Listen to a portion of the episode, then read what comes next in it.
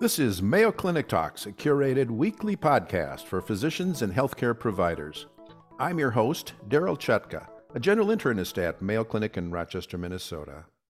Severe acute respiratory syndrome coronavirus 2, also known as COVID 19, is a novel virus with a rapidly changing genotype. It's been responsible for over a million deaths so far. One of every 303 Americans have died as a result of this virus and infection with COVID 19. And it's been responsible for a reduction in life expectancy in the US for both 2021 and 2022. There are four widely available approved vaccines in the US, yet an inadequate number of individuals have been immunized, and very few people are still wearing protective masks. The consequences of this continued excess morbidity and mortality, as well as the development of multiple new variants of the virus.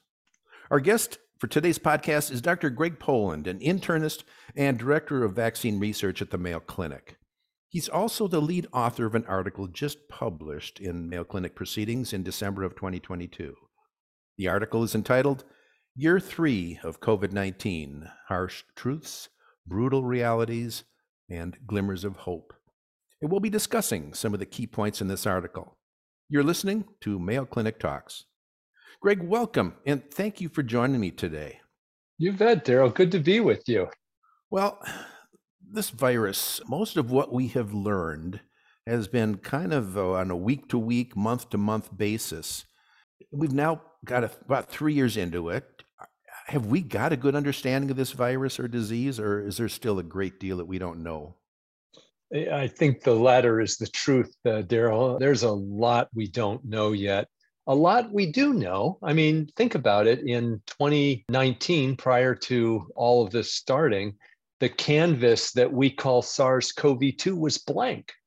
And we've put a lot of pixels up on that canvas in the last three years, but and enough for us to kind of get a picture of it, but a lot to know. I mean, you think about it, uh, we've been giving influenza vaccines for over 70 years. And as you and I speak, yet newer clinical trials for universal flu vaccines are being developed. So this is going to be with us a long time. As I tell people, get used to it. Your great, great, great grandchildren will be getting COVID vaccines. Yeah, this virus is is not going away. Well, your article is fascinating. I really enjoyed reading it. And in that article, you discuss the harsh truths of COVID 19. Mm. Share those with our audience. What are the harsh truths? Yeah, and I think, you know, the, the harsh truths and the brutal realities revolve around the idea that, and actually the numbers have gotten a little bit worse from what you read in the opener, we're now at about one out of every 297 Americans who was alive and would still normally be alive are now dead of COVID. Well over a million Americans dead of a virus. And so we not only see that number of deaths, we've had an insane number of hospitalizations in this country, an insane amount of money spent on medical care so many people harmed by this virus, long COVID occurring in an estimated 20 plus percent of people who get infected. And here's the worst part the consequence of our behavior has been that this virus has not been eliminated, has continued to mutate and become, if you will, a worse and worse virus in terms of transmissibility. And now we are at a point, and, and again, sort of one of the harsh truths is that we do not have a monoclonal antibody anymore to effectively treat people who get infected and hospitalized. It is outmaneuvered all of the monoclonal antibodies that we have. So we're down to three antivirals. And I'll tell you, Daryl, we're holding our breath, hoping against hope that this virus does not learn how to evade the antivirals because then we'll have nothing. Let's talk a little bit about how we've done as a country in terms of receiving the recommended immunizations. How do we compare to others? I think we did fairly well with the initial two dose primary series. The bodies stacking up in New York and around the world, I think, made an impression on people. They realized this was a serious disease. And for the most part, they complied with getting the vaccine. Boosters, that has not happened. For example, the bivalent newer booster, something around 12% of eligible Americans have taken it. I mean, unfathomably low. Where I think we've really failed is in mask wearing, in other what are called non pharmaceutical interventions like hand washing and social distancing. And as a result, and these are published data, when you look at the 21 high income countries, most like ours, we're dead last in terms of immunization uptake. We're first in the number of deaths and the number of hospitalizations that have occurred. So, in that respect, we've done rather poorly. I think a way to put it is that there would be hundreds of thousands of Americans who would still be with us celebrating Christmas who are mm-hmm. not now with us. Yeah. Well, that probably gets into this next question about the human factors that have had an impact on managing this pandemic. Talk mm. to us mm. about the human factors. Yeah, that's a really interesting one, Daryl. My daughter is a mental health and trauma specialist, and she and I published a paper late this summer on that very issue. You know, I've been a part of many national and international tabletop exercises designed to get us ready for something like this.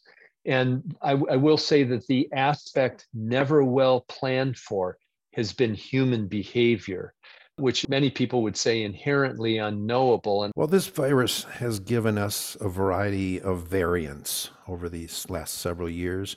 Can you kind of review the different variants that we've uh, now seen? probably don't have enough time for all yeah. of those. And I say that as a way of illustrating how many there are. But you know, in, in the US, there was the original Wuhan strain, then the Washington strain, the Alpha strain. We really didn't see much beta. We had Delta. We didn't really see much gamma. And then out of nowhere, Daryl, and this is one of the two primary things I predicted wrongly we thought we would see variants off of Delta, and we really didn't. And I will say, in my own defense, not one of us, nationally or internationally, saw this coming. Seemingly out of nowhere came Omicron. And what we've really seen now since December of last year is a series of Omicron subvariants. So we're dealing with not only BA1, 2, 4, and 5, but now subvariants of that where we've got BQ, BQ 1.1, XBB, XBB1, BF7, BN, and there'll be more of them. And the key part about those is they're more transmissible, not more virulent, but more transmissible. And they demonstrate either in full or in part tremendous immune evasion what that means, and this is what the public often gets wrong. I don't care if they've had three episodes of COVID and survived it and not had any problem.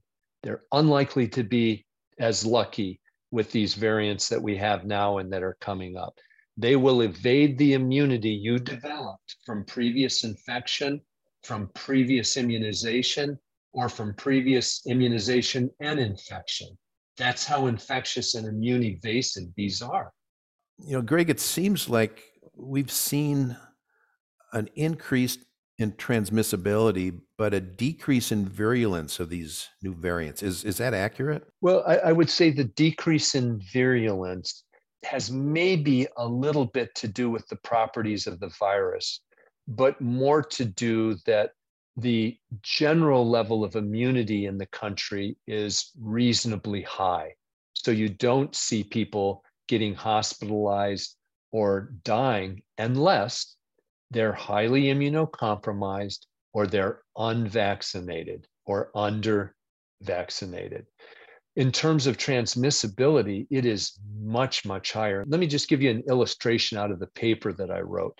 if we thought about a virus that had an R naught of 2.5, and that R naught means if you got infected, how many people on average do you go on to infect?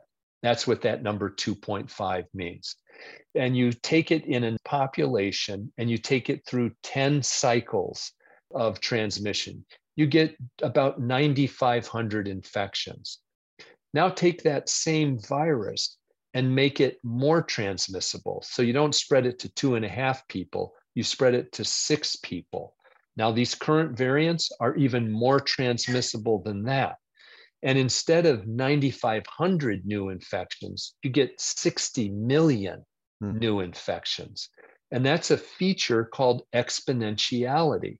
And that's why we're seeing, despite three years of COVID and vaccines and people having gotten infected previously, that's why we see our hospitals full, not only of COVID, but RSV and influenza and now group A strep.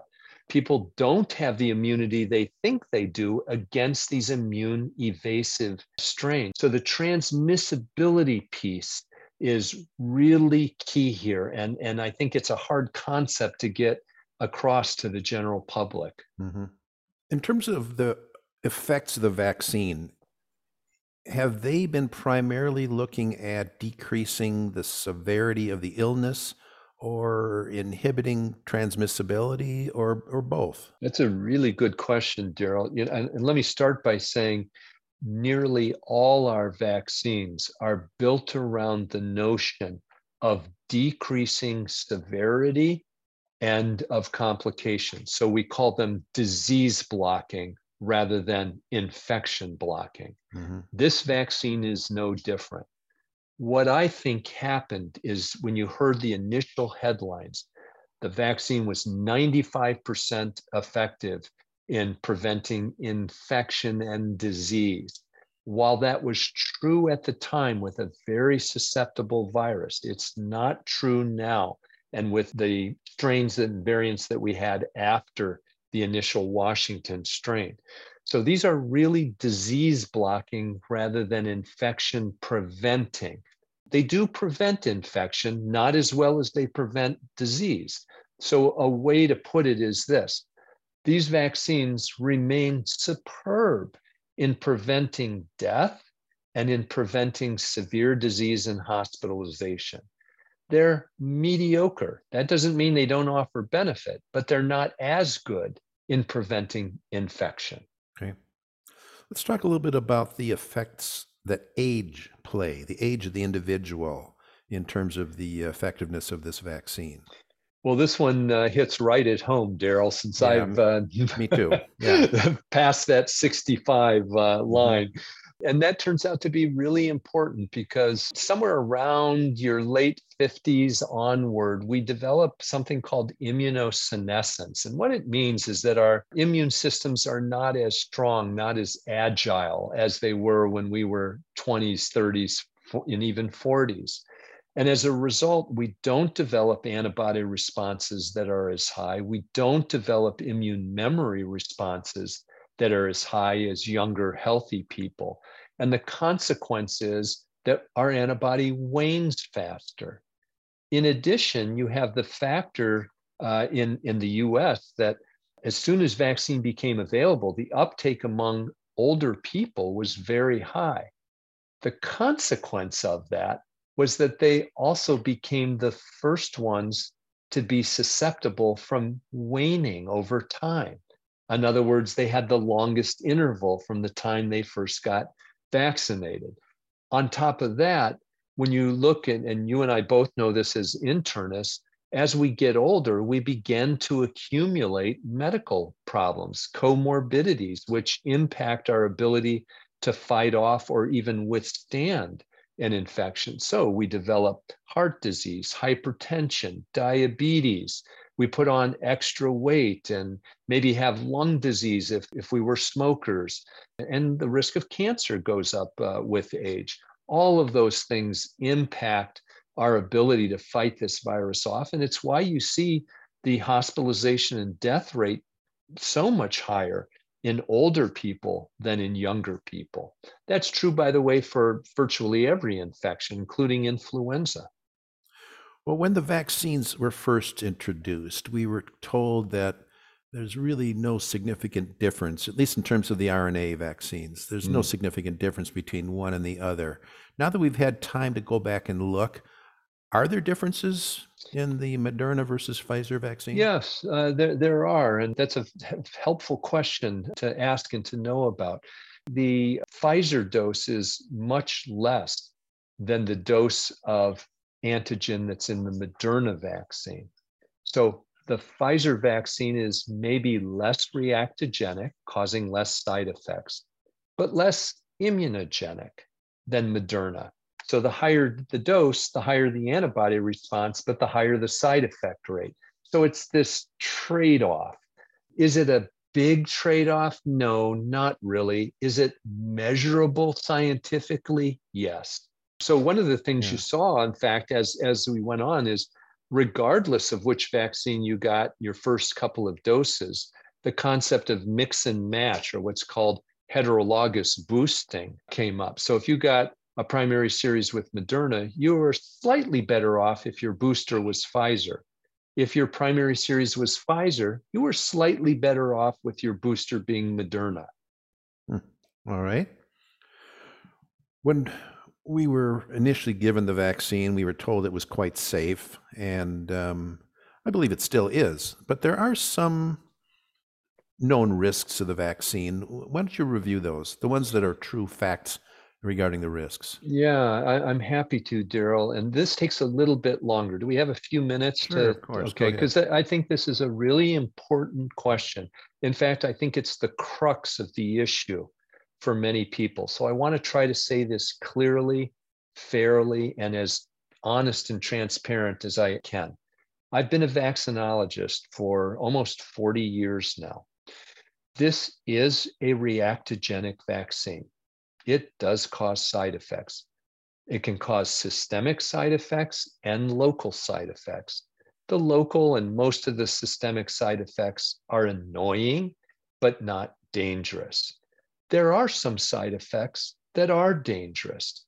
For example, with the adenovirus vectored vaccines, seeing what's called TTP occurred, where people develop bleeding and very unusual blood clotting. That vaccine, for the most part, is not used much in the US.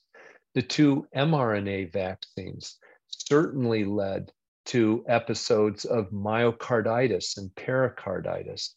But whenever we talk about side effects, let me just say that there is no human product in any area of our lives that is man made, that is perfectly safe and perfectly efficacious.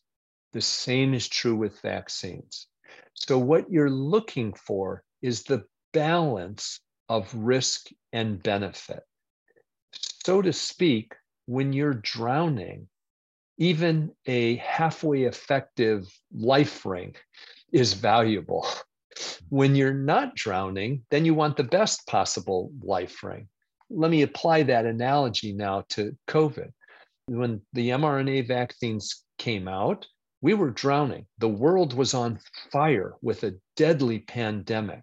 And so anything that would reduce the risk of death and hospitalization and not be equaled by the risks of the vaccine offered benefit.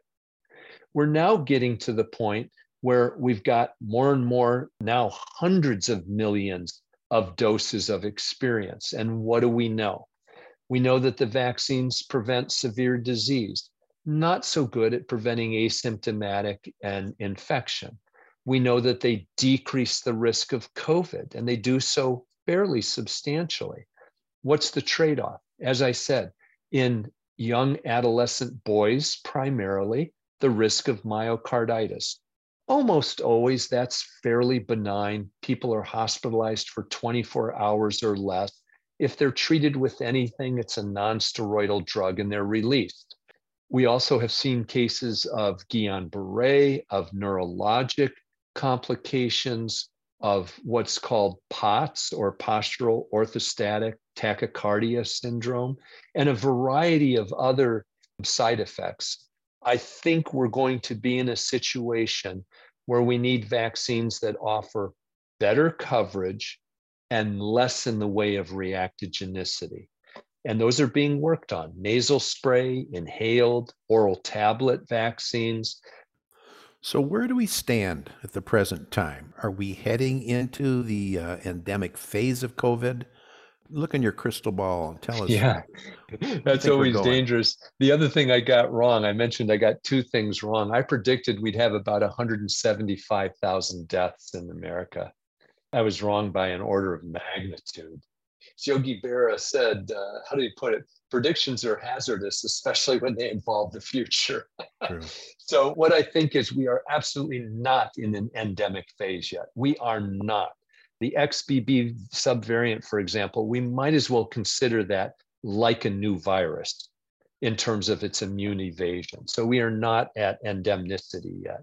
I think we will eventually get there depending on the behavior of the virus, which feeds off human behavior.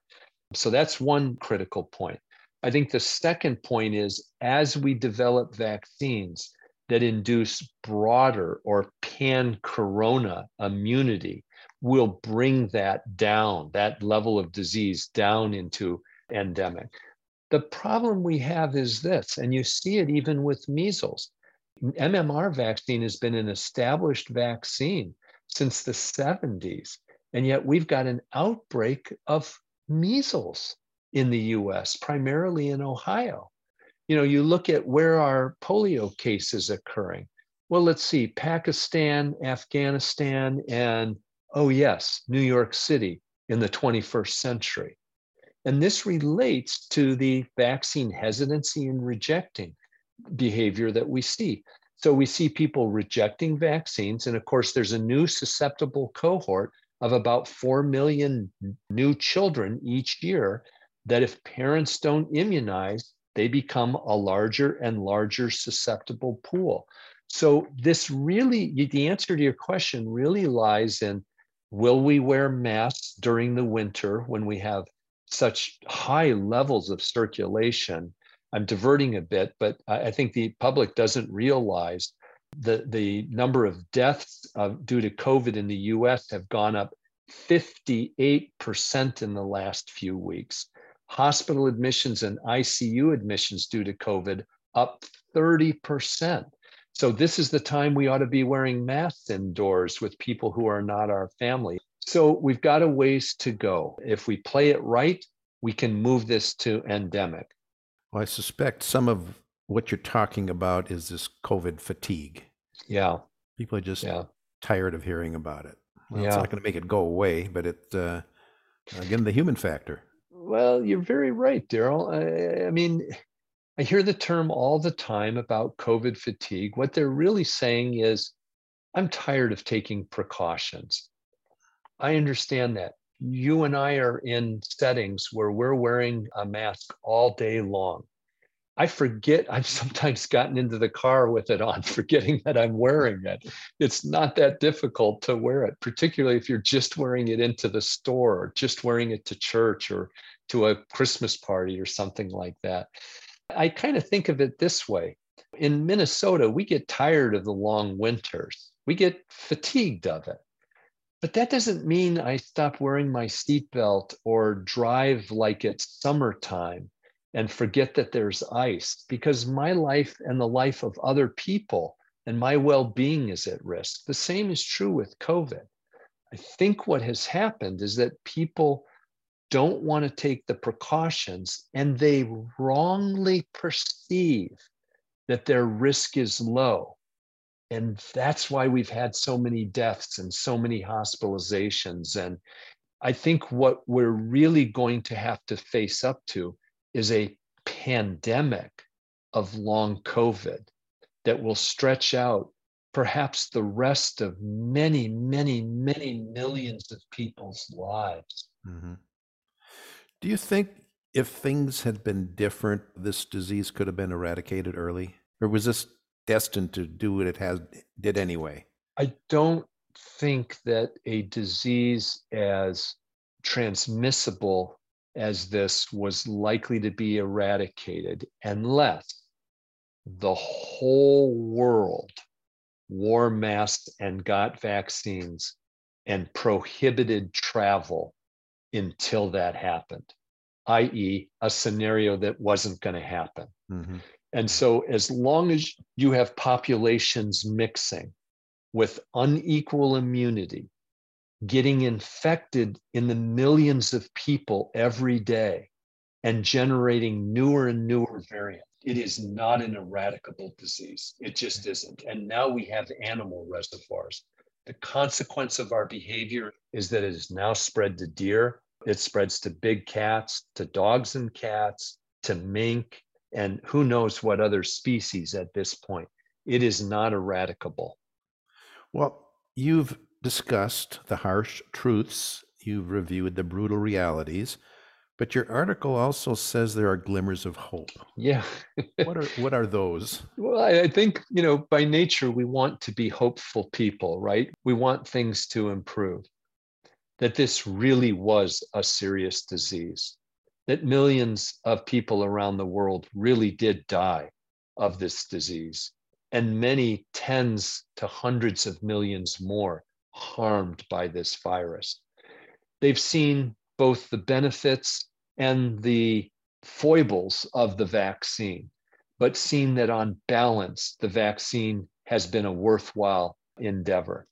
So I, I think we're seeing that people are beginning to listen more to expert advice. I think the other glimmer of hope is that we are going to see third and fourth generation vaccines.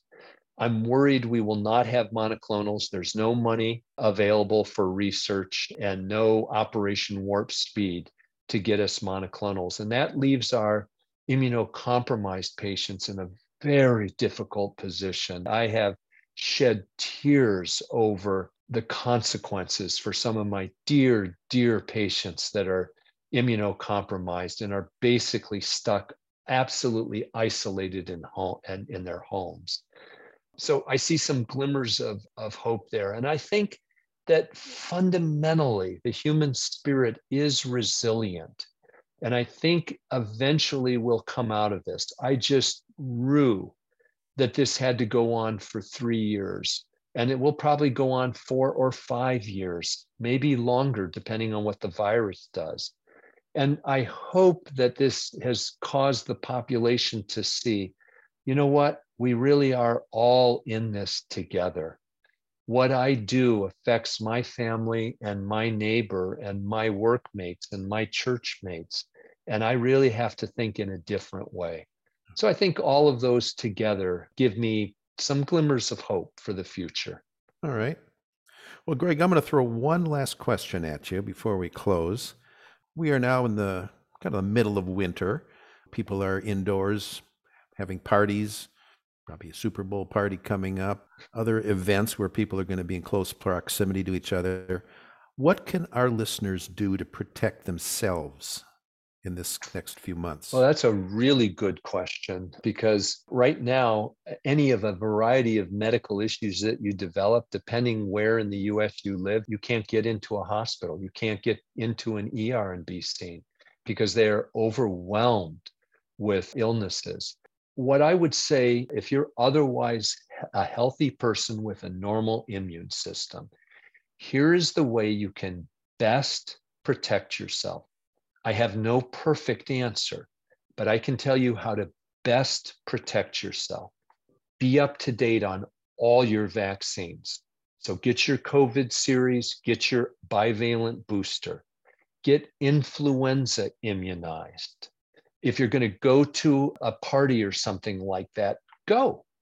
But don't go if you're ill and discourage other people from coming if they're ill. Wear a proper mask properly.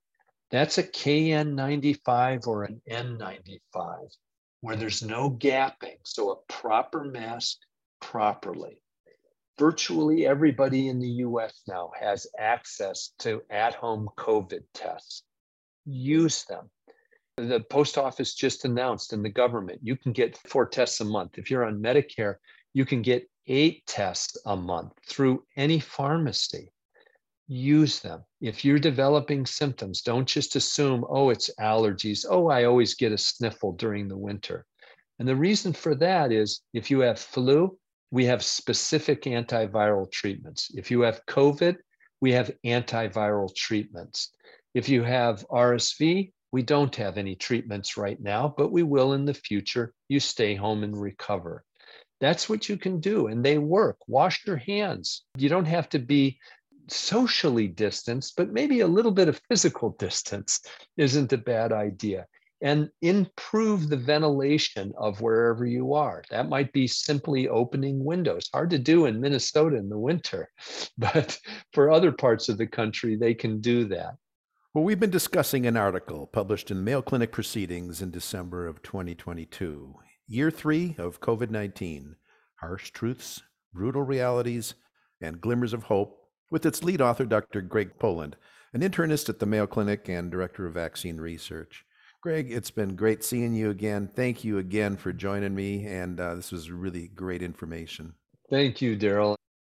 You can now listen to over 100 different medical topics developed for primary care providers on Mayo Clinic Talks podcasts.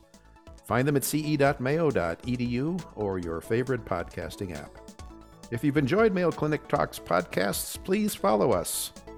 Stay healthy and see you next week.